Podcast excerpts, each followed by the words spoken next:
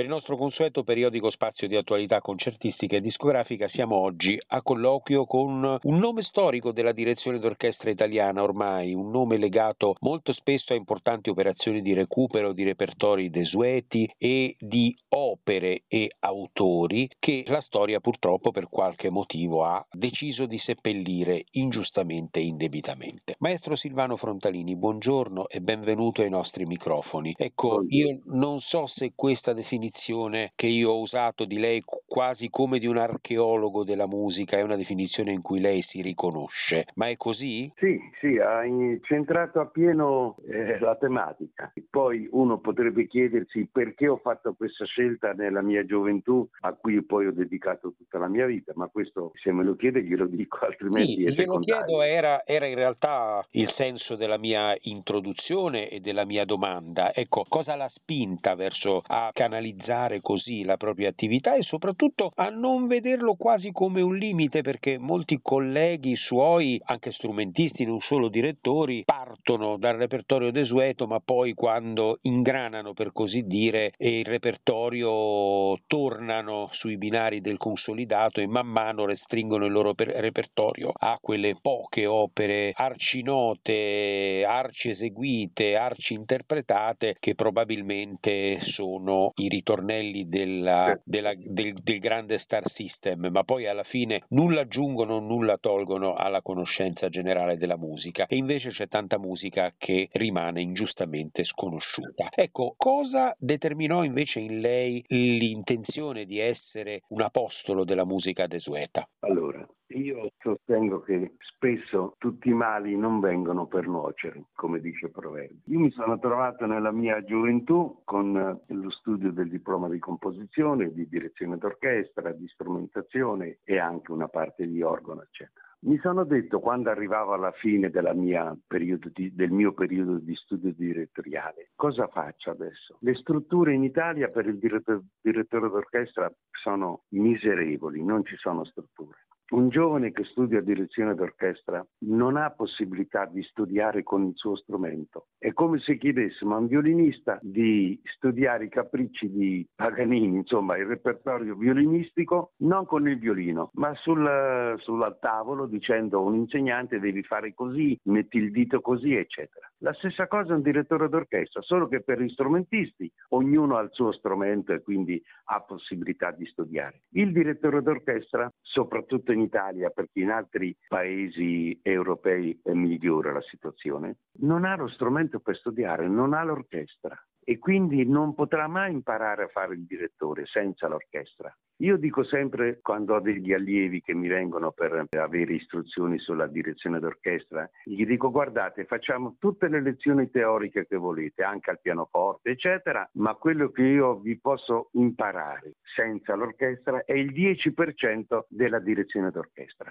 L'altro novanta per cento si impara solo provando con l'orchestra, scoprendo come sono i ritorni fra l'attacco e il suono che tu percepisci, tanti dettagli che adesso è inutile che vado nel dettaglio taglio tecnico. Quindi in Italia non ci sono possibilità per un direttore e non è cambiata la situazione. Lei pensi, un, un esempio piccolissimo, io ho fatto il corso in un anno al Frosinone con l'insegnante Daniele Paris, che era il direttore anche del conservatorio, questo nel millenovecentosettantaquattro settantacinque più o meno, non ricordo bene, ma in quegli anni là, e io dirigevo cinque minuti alla settimana. L'orchestra non c'era, il direttore la faceva con gli insegnanti del conservatorio che erano quasi tutti dell'orchestra di Santa Cecilia, perché Frosinone Roma è vicino, e questa orchestra doveva essere pagata in supplemento e faceva lezione per trenta minuti alla settimana. Eravamo sei allievi e avevamo cinque minuti a persona.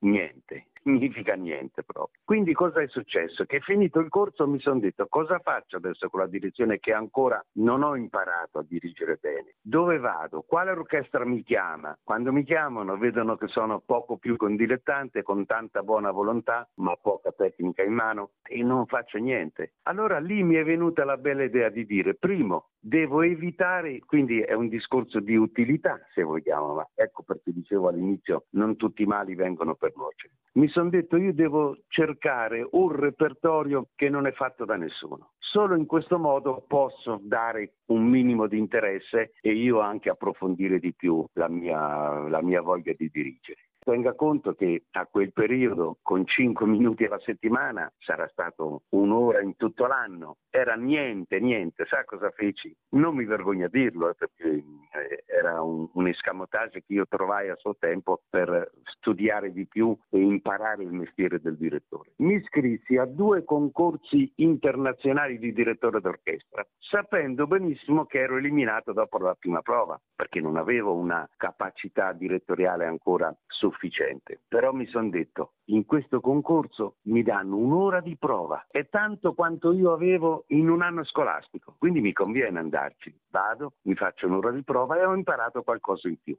Questo era il concorso dell'AIDEM di Firenze. Infatti andai, dopo la prima prova non passai alla seconda, ma intanto mi feci la mia ora di prova. Dico un'ora, poi magari erano cinquanta minuti. Il secondo concorso fu quello giovanile di Besançon in Francia, la stessa cosa. Ma io non mi dico, non mi vergogno a dire che dopo la prima prova non passai alla seconda, perché il mio scopo era quello di andare per imparare un po' a dirigere. Quindi con questa situazione ho detto devo scegliere un repertorio raro, inedito, e un'indagine feci musicale, musicologica, chiamiamola come vogliamo, decisi di affrontare gli autori dell'Ottocento italiano, che ce n'erano tanti, ce ne sono tanti, che non solo hanno fatto opera ma anche il sinfonismo. Infatti il milleottocento è riconosciuto all'estero come la lirica per l'Italia, invece c'è tanto sinfonismo, e lì incominciai le mie ricerche, andavano nelle biblioteche, per Ponchielli ad esempio a Cremona, e la Biblioteca di Napoli, che è una delle più fornite del mondo secondo me di autori del passato, e incominciai un lavoro di revisione, di reiscrizione della partitura, perché nel milleottocento tanti segni oggi sono scomparsi nella grafia musicale, sono diciamo superati, evoluti, quindi bisognava tradurli affinché che un orchestrale di oggi non facesse confusione e capisse bene cos'era scritto. Tutto questo lavoro, poi la copisteria che puntualmente facevo fare o in Romania o in Polonia per via dei costi che erano molto inferiori, e poi trovai l'editore Bongiovanni, che fortunatamente eh, la, la sua qualifica era quella di un editore di opere rare, e gli interessava questo mio progetto e mi diede da registrare tante cose per, per la, le sue. Da allora fino adesso ho contato, ho fatto centootto C D di registrazione. Ecco maestro, un racconto veramente molto interessante e una spiegazione logica, coerente e pertinente di un percorso che lei ha inteso fare. Quali sono stati, secondo la sua esperienza, secondo i suoi ricordi, i momenti più alti, più interessanti di questo immenso itinerario? Un itinerario che è stato fatto anche di tantissime rappresentazioni dal vivo, in teatro, oltre che di centootto C D. Immagino che il suo lavoro con queste importanti compagini straniere abbia fruttato un, una mole di concerti non indifferente, oltre le registrazioni. Quindi insomma un'esperienza e una carriera vissuta in prima linea nel vero senso della parola. Di tutte queste immense operazioni, quali sono quelle che le sono rimaste veramente nel cuore? Ma sono diverse, diverse, ed è difficile quando un artista fa un'opera musicale dire la migliore. Io ho sempre, mi sono sempre rifiutato di fare la catalogazione sportiva, quella ha vinto, quell'altro è secondo, quell'altro è terzo, eccetera. È difficile dirlo perché la mh, proprietà della musica dipende anche dal momento in cui la fai, la senti in un certo modo. Io mi sono reso conto che la sensibilità mia musicale di quando avevo trenta anni è diversa da adesso, molto diversa da adesso che ne ho settantatré, e a convalida di questo ricordo anche che il mio maestro che ebbi, perché io dopo il conservatorio feci dei corsi privati con Celibidache, che lo sentì alla Santa Cecilia a Roma dirigere i quadri di un'esposizione di, di Ravel e Mussorgski. L'ho risentito dopo trenta anni, sempre a Roma. Il tempo, se il primo era la promenata, facciamo un esempio, era novanta, la semiminima, trenta anni dopo da novanta era passato a sessanta, e questo era giusto perché la musica non ha una valenza fissa nel tempo. La musica è soggetta al tempo, è soggetta all'interpretazione di un esecutore che è più o meno propenso a interpretare una sensibilità o, o melodica o ritmica, eccetera.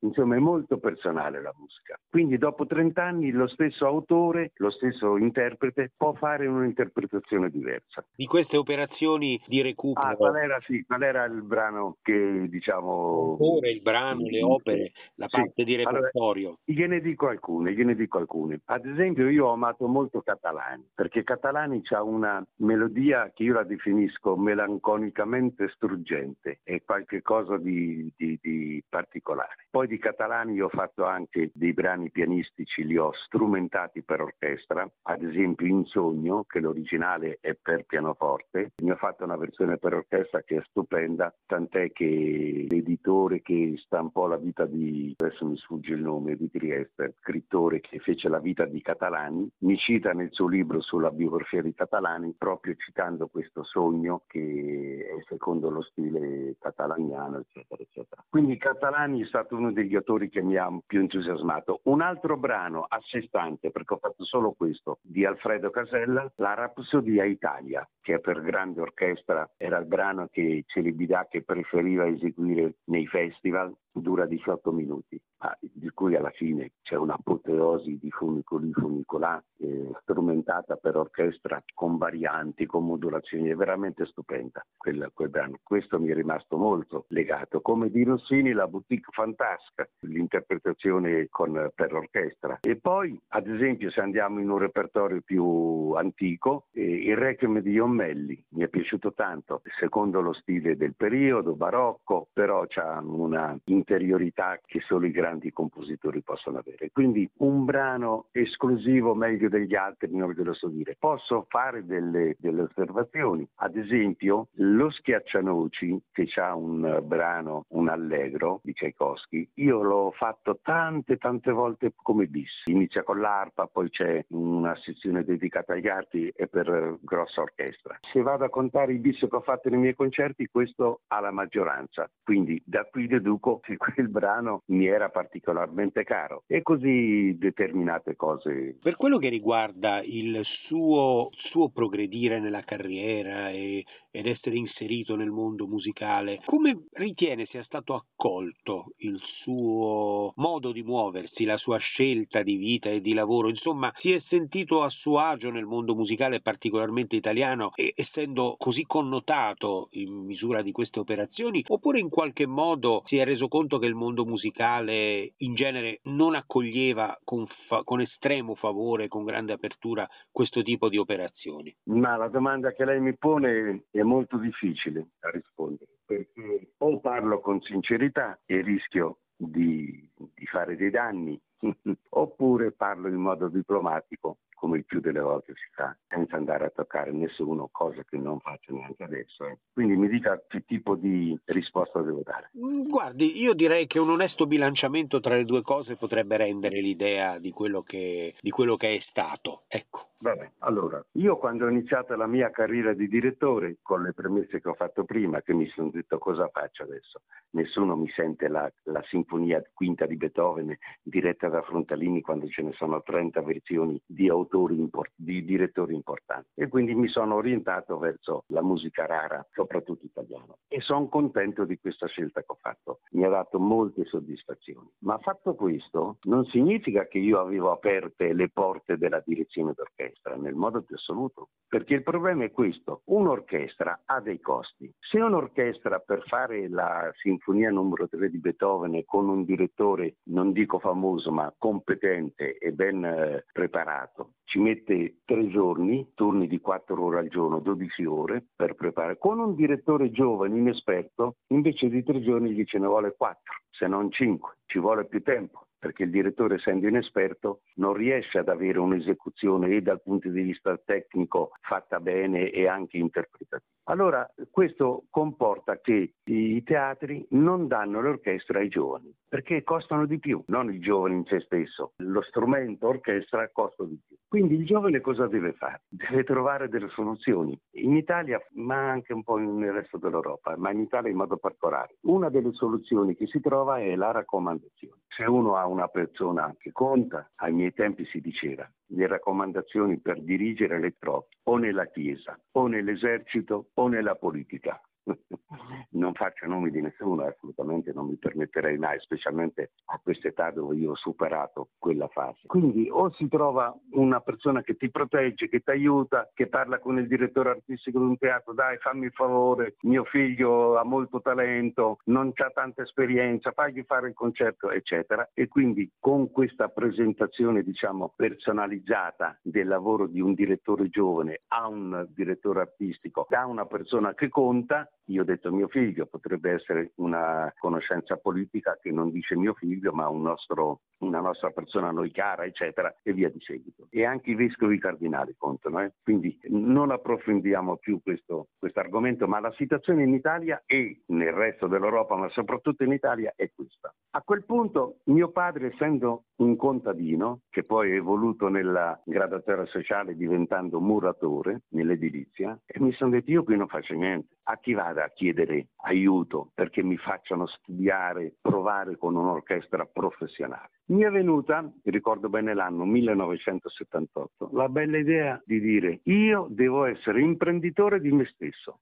Che poi la cosa mi piaceva perché se andiamo a vedere nella storia della musica, Mozart si trovava i suoi concerti essendo lui l'impresario di se stesso, ma non solo Mozart, tanti in quel periodo storico. Allora andava al servizio di un vescovo perché quello gli dava tanto lavoro, tanta musica, quello non era più abbastanza, andava da un altro e via di seguito. Quindi io mi sono trovata a risolvere questo problema. E come l'ho risolto? L'ho risolto iniziando a organizzare in Italia delle tournée di orchestre dei paesi dell'est, che erano quelli che erano abbordabili economicamente, perché se io facevo questo con un'orchestra italiana non ero dentro il sistema, nessuno mi, mi, mi dava retta. Invece, andando in Romania, primo concerto che ho fatto nella Filarmonica di Arad, ricordo bene anche il programma che feci, e poi da lì altre città eccetera, mi sono creato una rete organizzativa in cui portavo in Italia le orchestre dei paesi dell'est a costi tre quattro volte più basse di quelle italiane.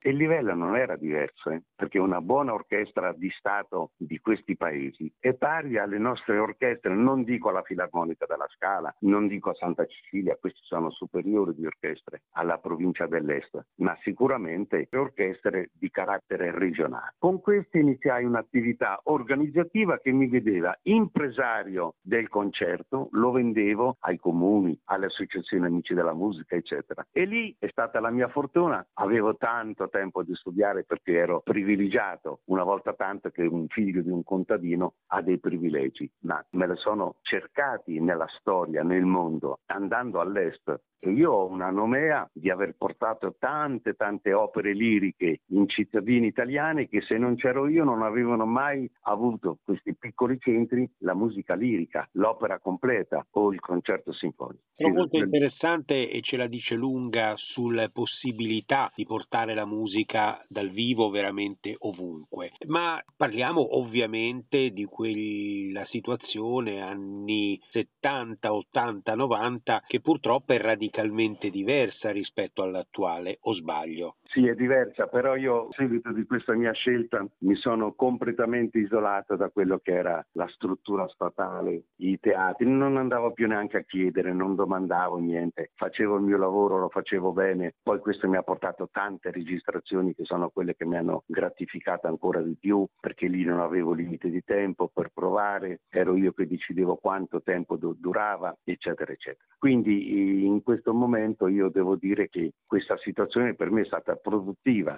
però giustamente dice lei è una realtà di trent'anni fa. Non l'ho più seguito, perché se io seguivo lo step, pensi, un esempio, la Orchestra Filarmonica Martigiana, che è la, l'orchestra della mia regione, non ho mai fatto un concerto. e nel duemilasedici io mi sono beatamente trovata a dirigere con un'altra orchestra ospite alla Filarmonica di Berlino e al Gewandhaus di Lipsia. Sono state le soddisfazioni più grosse della mia vita come direttore. Quali Quindi... sono state le grandi orchestre straniere, rumene, polacche, con la quale lei ha collaborato più proficuamente? Ma ad esempio ho fatto con l'orchestra Enescu, ho fatto una volta un concerto a Bucarest, all'Ateneum di Bucarest, poi con le orchestre polacche le conosco quasi tutte, U C, l'orchestra di Varsavia, non la Filarmonica, un'altra, e le orchestre di, chiamiamo di provincia, l'opera di Bydgoszcz, la, addirittura negli anni settanta più, negli anni ottanta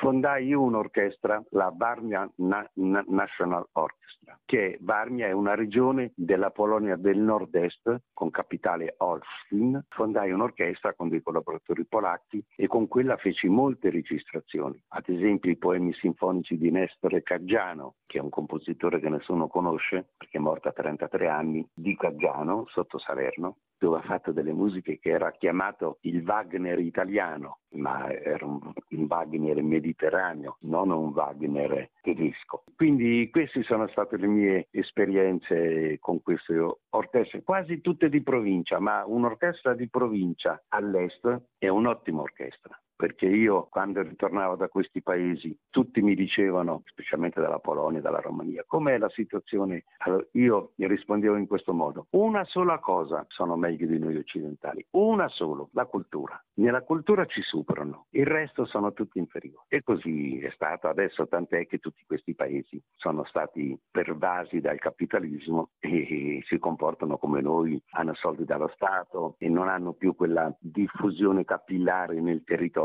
come invece era allora. Quindi io del periodo moderno le so dire poco perché l'ho vissuto come estraneo, non come protagonista. Ma quali erano le doti musicali più rilevanti di queste orchestre? Qual era, diciamo, il punto forte della loro cultura orchestrale rispetto alle orchestre italiane, ma anche a quelle francesi e perché no a quelle tedesche? Ma io ho sempre detto che ci superano anche nelle orchestre italiane, queste orchestre, tutto il reparto degli archi. Gli archi sono superiori a quelli nostri. Il resto invece no, il resto sono inferiori, i fiati sono meglio i nostri, specialmente gli ottoni, ma non sono differenze rilevanti, eh, non sono differenze rilevanti. Poi un'altra cosa, che queste orchestre allora, parlo allora, avevano uno spirito di, di lavoro molto collettivo e poco individuale. Invece quando nell'orchestra prevale gli interessi individuali, l'orchestra non funziona più bene, tende a fare poche prove, tende a volere sempre più soldi perché ha una indennità particolare e via di seguito. Quindi io mi sono trovato con loro molto bene perché grazie all'autoritarismo del sistema loro, autoritario, erano più attenti, si prestavano a fare dei bei lavori. In Italia invece sempre un po' più bisogna ruffianarsi con l'orchestra ed averseli buoni, i più orchestrali, perché se te li fai cattivi è un disastro. Ti dicono che non sai dirigere.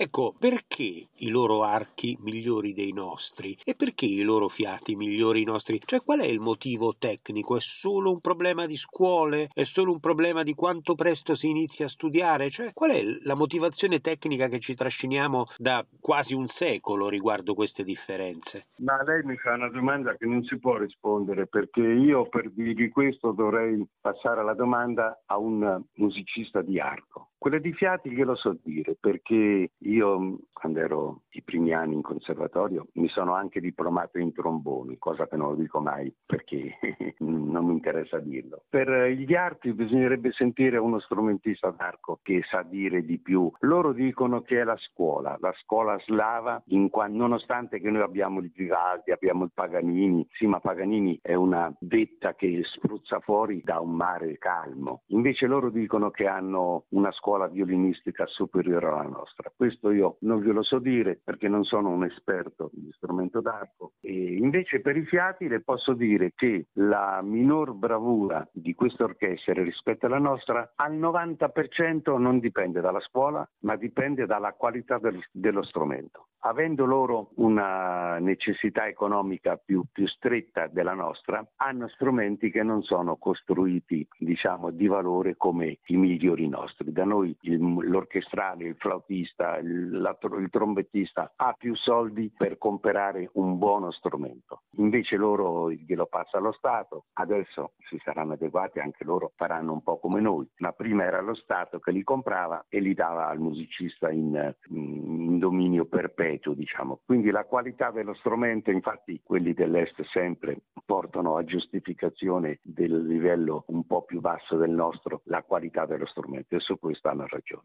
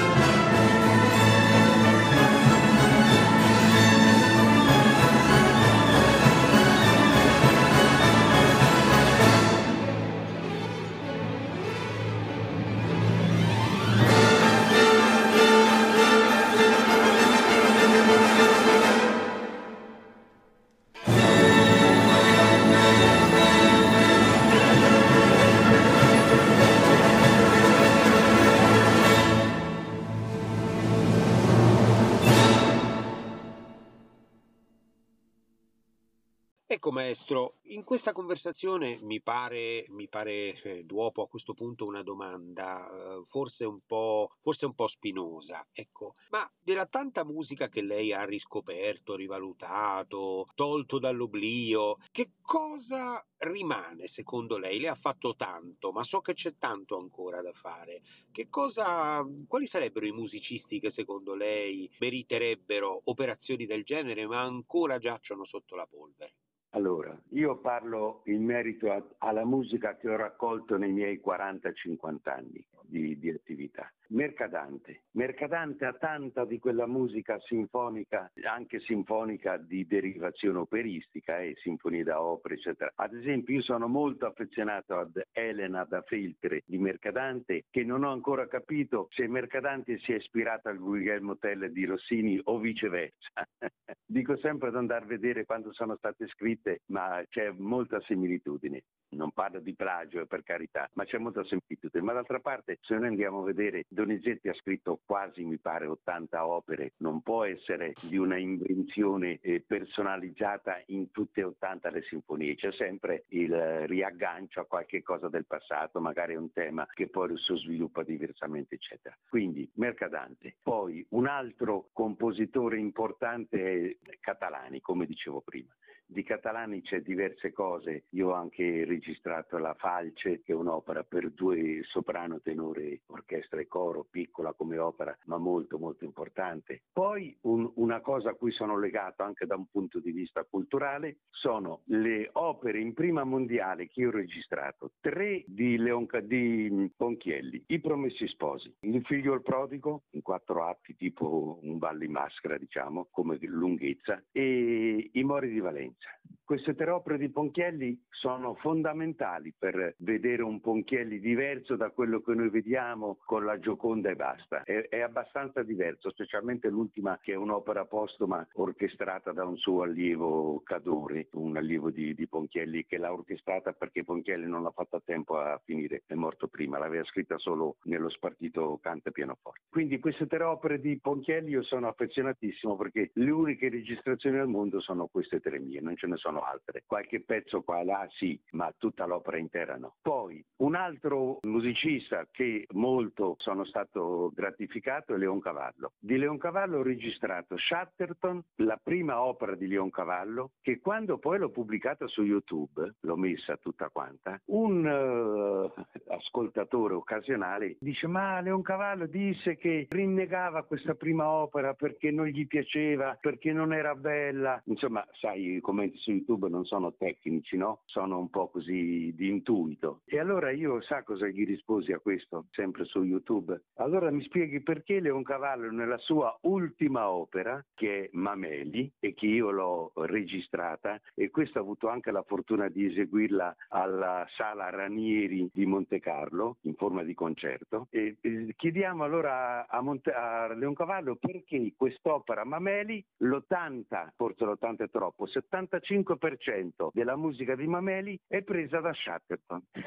E ripete le stesse musiche, ovviamente con un testo diverso, e le sceglie secondo l'opportunità drammaturgica del momento, eccetera. Non sono di seguito come in Chatterton, ma diverse aree. La maggioranza delle aree che c'è in Chatterton, opera uno di Mameli, la troviamo di Leoncavallo, la troviamo nell'ultima opera che ha scritto Mameli, che ha scritto Leoncavallo, che è Mameli, gli stessi pezzi. Se lui era, diciamo, non contento della sua prima opera, alla fine della vita non l'avrebbe usata come ultima opera. Questo per dire un esempio. Poi di Leoncavallo c'ho altre cose, Rolando da Berlino, non tutta l'opera, la sinfonia, e c'ho diverse, diverse altre cose. Questo mi ha dato soddisfazione, perché sapere di essere l'unico direttore che ha portato alla luce delle musiche e ancora non ci sono altre edizioni, e la cosa mi fa piacere. Ecco, che ne direbbe lei? Sono perfettamente d'accordo con lei. Per quello che riguarda invece il siciliano Pietro Floridia. Ah, Pietro Floridia. Sì, allora Floridia è stata una combinazione. Io una volta mi trovavo a fare un concerto a Modica, ma parlo millenovecentottantadue ottantatré, parecchi anni fa. E un musicista del posto, Marco Davola, era ai suoi, eh, suoi inizi, poi ha avuto, mi ha chiesto anche se gli davo delle lezioni di composizione, cosa che ho fatto volentieri. Insomma, un buon musicista, un ottimo musicista, è un organista principalmente, ma ha scritto anche delle cose che io poi ho registrato un requiem per coro, orchestra eccetera, mi parlò di Floridia, dice guarda che qui a Modica c'è un musicista eccetera, mi mise la pulce nell'orecchio come si dice, io ho approfondito, ho preso contatti con un comitato che c'era di, di nome Pietro Floridia di a Modica, con il signor Giovanni Dormiente che tuttora lavora per poter far eseguire l'opera capolavoro di Floridia, Maruzza, e ho conosciuto questo compositore, ho cominciato anche lì a fare un lavoro di revisione della partitura, del, ho fatto scrivere il materiale d'orchestra eccetera, e di lui ho registrato una sinfonia in re che rappresentava l'Italia all'esposizione universale di Bruxelles nel millenovecentoundici mi pare, qualche cosa del genere come anno, poi una serenata per archi che eseguivo spessissimo nei miei concerti perché è straordinaria, e altri, altri pezzi, un'ouverture in omaggio al centenario di Donizetti che era stata commissionata a Floridia, insomma ho fatto un sinfonico diciamo, però ho l'aspirazione prima di andarmene da questo mondo, speriamo tardi, di poter fare la sua opera Maruzza, perché di quest'opera io ho diretto l'interludio, due arie per soprano, è un'opera veramente importante, io la definirei importante, e con questa opera Floridia passa dal rango dei minori al rango dei, dei, dei grandi. Adesso non è che dicevo prima io non voglio fare le classifiche, questo è primo, questo è secondo, questo è terzo, però i, i strati sì, ci sono i maggiori e i minori. Floridia era considerato e tuttora è considerato del più un minore, io lo considero che è entrato nella cerchia dei maggiori perché quest'opera è veramente straordinaria. Ecco maestro, ma secondo lei non è un dato statistico un po' inquietante che l'Italia abbia una percentuale di musicisti dimenticati o desueti molto maggiore di tutti gli altri paesi e di tutte le altre civiltà musicali messe insieme? Guardi, lei tocca un argomento così dolente che mi farebbe cadere tutti i denti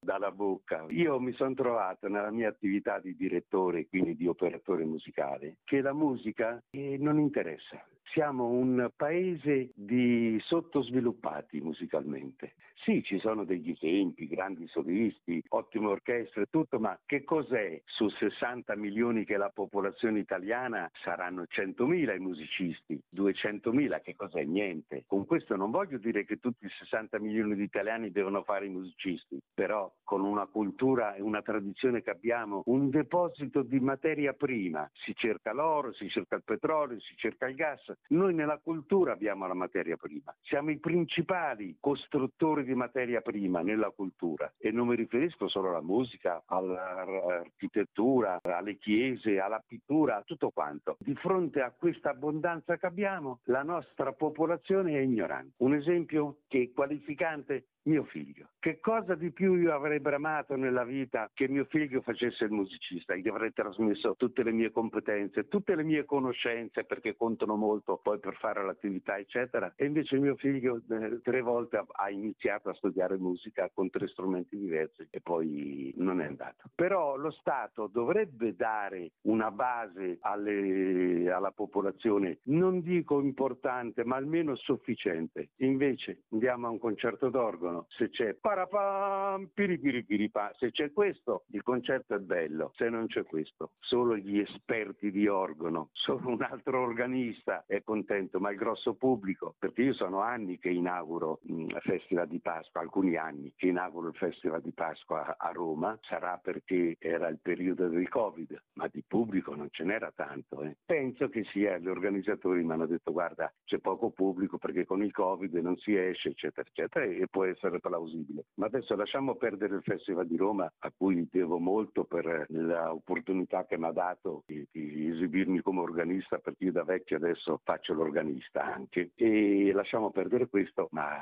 la cultura musicale in Italia è sotto zero, è sotto zero. Quindi cosa, cosa dobbiamo pretendere? A un politico gli vai a dire guarda, un esempio, io sto raccogliendo tutte le mie musiche e non le dico il nome perché sembra che voglia fare una pubblicità che poi magari lei mi redarguisce di aver fatto questa pubblicità. Una casa editrice di Milano me la mette in vendita su una piattaforma internazionale su internet, e queste mie musiche che sono musiche rare, che non c'hanno nessuno perché l'ho raccolta io, ad esempio le opere che dicevo prima di Ponchielli di, di Leoncavallo. Se qualche teatro lo volesse fare, deve venire da me e dirmi: mi dà la musica? Certo che gliela do, non è che me la tengo nascosta. E quindi a questo punto io mi rendo conto che se noi non abbiamo un supporto dello Stato che ci aiuta, queste cose rimangono così. I desideri di un musicista, Frontalini, gli piaceva le cose antiche italiane, riproporle, farle conoscere, e cosa ha fatto? È morto lui, sono rimaste lì nella biblioteca. Forse vanno anche a rigattiere, buttate via perché nessuno le vuole. Altro argomento doloso, eh? Doloso. Io la mia biblioteca, che ha tutte queste proprietà che non c'ha nessuno, l'ho data a otto comuni in donazione. Sa come è andata a finire? Glielo dico? Che non l'ha voluta nessuno. Non l'ha voluta nessuno perché io lo dovevo pagare il trasporto, io dovevo pagare il, la, la credenza, chiamiamola così, dove andava messi. Non volevano spendere niente. Dice, dico, ma io vi do un, un bene culturale enorme, gratis, non voglio niente. No, lei ce lo deve portare qui, metterlo là, sistemarlo. Questi amministratori, eh? amministratori della nostra politica. Un comune mi disse di sì, perché? Perché l'assessore era una diplomata in pianoforte, quindi un tantino di musica. Vedete che quando c'è la cultura musicale c'è più interesse sulla musica, ma anche questa naufragò perché non sapevano dove metterla. E così andiamo via, io vado via tra, spero, tanti anni. Ma comunque, guardi, mi lasci dire una cosa, visto che lei mi ha intervistato, non me l'ha chiesta, gli posso dare io una mia, fare una mia, diciamo, gratificazione, autogratificazione, posso farla? Certo. Allora, io ho diretto in due posti che mi sono rimasti nel cuore. Uno è la Filarmonica di Berlino duemilasedici duemiladiciassette, due febbraio di seguito, e un'altra è duemilasedici diciassette diciotto, il Gewandhaus di Lipsia. Perché ho diretto là? Non perché io abbia diretto la Filarmonica di Berlino, lo dico chiaro, non c'è niente da, da, da nascondere. Era un'orchestra polacca che faceva una tournée dedicata esclusivamente alle aree di Verdi e chiamarono me per dirigere. Addirittura questa orchestra si mise anche il nome Roncoli Verdi Orchestra, in omaggio al paese di Verdi. Facemmo questa tournée in una ventina di città tedesche e la conclusione alla Filarmonica di Berlino, che è veramente una soddisfazione dirigere in quella sala, ma quello che più è stato per me come un suggello gratificante della mia carriera, nel duemiladiciotto, l'ultima volta, per anni di seguito, sono il Gewandhaus di Lipsia. Perché? Primo il Gewandhaus di Lipsia, se qualcuno una possibilità di andare su internet, vada a vedere il teatro com'è e vede che credo sia il più bello organo a canne che c'è nella storia del mondo. Straordinario, un organo a canne straordinario, sopra, in alto, e la sala, il palco eccetera. Quando io dal camerino dove ero come direttore andavo alla sala per poter iniziare il concerto, tra l'altro eh, c'era un tenore, c'era, c'è tuttora, un tenore, il nipote di Mario Lanza, Cristian Lanza si chiama, un ottimo tenore. Quando io andavo alla sala